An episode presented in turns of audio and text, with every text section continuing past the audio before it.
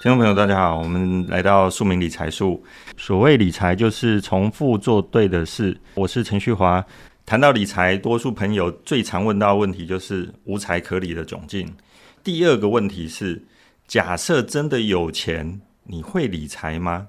没有钱当然不知道怎么理财，但有钱，你到底会不会理财？听众朋友可以想一下。其实你一定有收入，所以我们最常听到的建议是强迫储蓄。其实日本有一位很有名的学者本多静六，他的做法是强迫四分之一的储蓄方法。他把每个月收到的钱一进来，就是先把四分之一作为未来的投资。他在六十岁退休之后呢，他把这四分之一的储蓄后来变成四分之一的公益。哦，我们以本多静六这位教授作为故事的主轴来介绍给大家。大家都会知道说，一个学者，一个到德国留学的森林学者，大家如果常去啊、呃，明治神宫，还有日比谷公园，还是北海道的大沼国定公园，这些都是他所设计的，所以他有日本公园之父。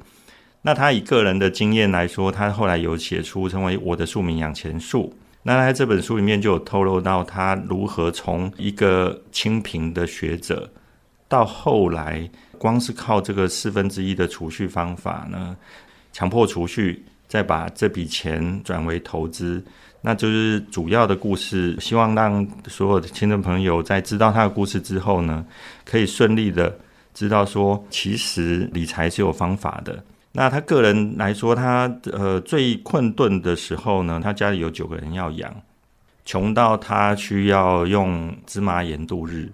我想目前在台湾呢、大家还没有听到有人是饿死的。那目前台湾的收入啊、所得啊，我想绝对都比当时的这个日本教授要来得好。我想大家一定都做得到。另外一个方式是，当你当你开始储蓄之后，你会成为一个习惯，然后不要忘了时时回头去看一下。自己的所得储蓄所累积起来的这个金额呢，渐渐是有感的。不要忘了去看，而不是说设定一个百万元的目标。你一直往前看，你那个储蓄的目标，跟你往后往回头看一下，你到底存了多少，那感受是截然不同的。那我们也借此呢，鼓励我们听众朋友呢，能及时开始，尤其越年轻的时候，及早开始。听众朋友可以先想一下，如如果有一张纸。可以折五十次，那你可以想想看，这张纸的厚度可以达到多少？这张纸只有零点一 millimeter 哦，只有零点一公里，折五十次，想一下它可以到达多少的厚度？OK，实际上呢，它不止大于十公里，也不止大于两百公里，三百公里都不止，它的厚度可以达到地球。到月亮的距离，那其实我们要讲的是投资理财，它是非常需要时间的。那你可以想到，最后假设它是四百万公里的距离，它在四十九到五十的时候，也是从两百增加到四百，那这个 double 的这个效益是很高的。所以理财一定要趁年轻，及早开始。那另一个话题是。当你有财可理的话，你到底会不会理财？那这时候立即想一下，如果如果交给你一百万，无财可理当然是问题。但想想看，如果有钱给你一百万的话，你到底会不会去处理这一百万的收益？怎么样做好理财投资？这是我们下一个阶段要谈的问题。什么样的书能让翻译伙伴感叹？如果早个十年看到这本书，该有多好？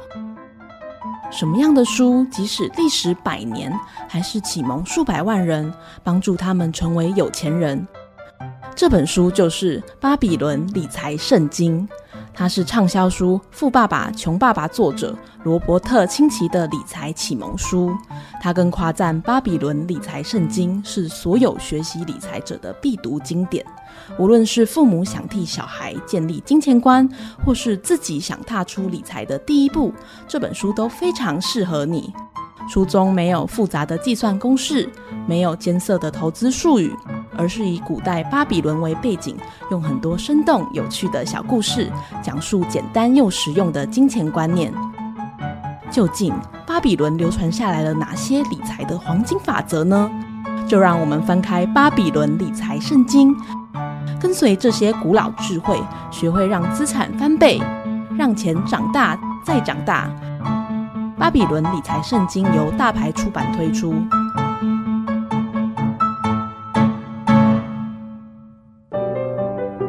上单元由数位传声制作。